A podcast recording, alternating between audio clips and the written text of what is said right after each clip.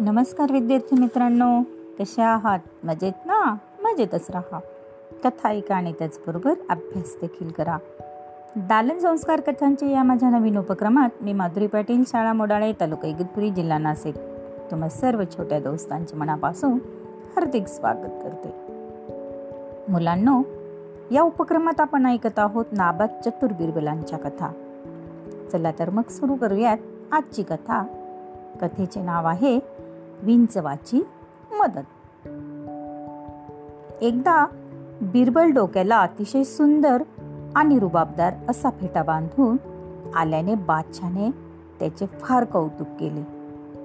बिरबलाची ही स्तुती ऐकून त्याच्यावर आतून जळणारा एक सरदार बादशाला म्हणाला. बघा तो सरदार बादशाला काय म्हणाला? खवीन यात बिरबलजींचे कौतुक करण्यासारखे काय आहे? मी तर यापेक्षाही अधिक सुंदर फेटा बांधून उद्या दरबारात येतो की नाही बघा. आणि दुसऱ्या दिवशी तो सरदार खरोखर बिरबलापेक्षाही अधिक चांगल्या तऱ्हेने फेटा बांधून दरबारात आला. आणि याने बिरबलापेक्षाही अधिक सुंदर असा फेटा बांधला आहे असे बादशाह बोलून गेला. ते ऐकून बिरबल त्या सरदारचे तोंड भरून कौतुक करीत त्याच्याजवळ गेला आणि त्याला म्हणाला अरे बाप रे! सरदार साहेब तुम्ही फेटा बांधताना तो झटकला नाही का? त्यातून विंचवाची नांगी बाहेर पडलेली दिसत आहे.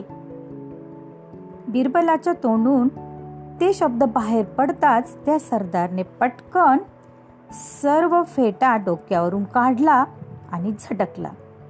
त्यातून विंचू बाहेर न पडल्याचे पाहून त्या सरदारने रागाने विचारले. काय विचारले सरदारने? काय हो बिरबल? फेट्यात विंचू असल्याचे तुम्ही मला खोटेच का सांगितले?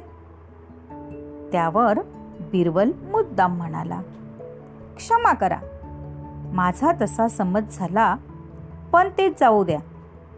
आता इतका सुंदर फेटा तुम्ही कसा बांधला ते तुम्ही प्रत्यक्ष आमच्या समक्ष तो फेटा पुन्हा डोक्याला बांधून दाखवा. सरदाराला ते जमेल.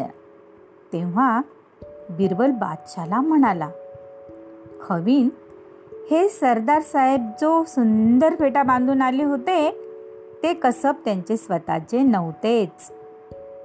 दुसऱ्या कुणाकडून तरी त्यांनी तो फेटा बांधून घेतला होता. या उलट मी जो फेटा बांधून आलो होतो ते कसब मी माझे स्वतःचेच वापरले होते.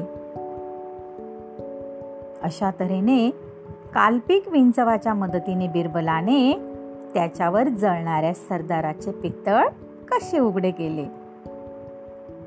होता की नाही बिरबल चतुर आणि हुशार? वाव आवडली ना आजची गोष्ट. चला तर मग उद्या पुन्हा भेटूया अशाच एका नवीन गोष्टीसोबत. आपल्या लाडक्या उपक्रमात ज्याचे नाव आहे दालन संस्कार कथांचे. तोपर्यंत धन्यवाद.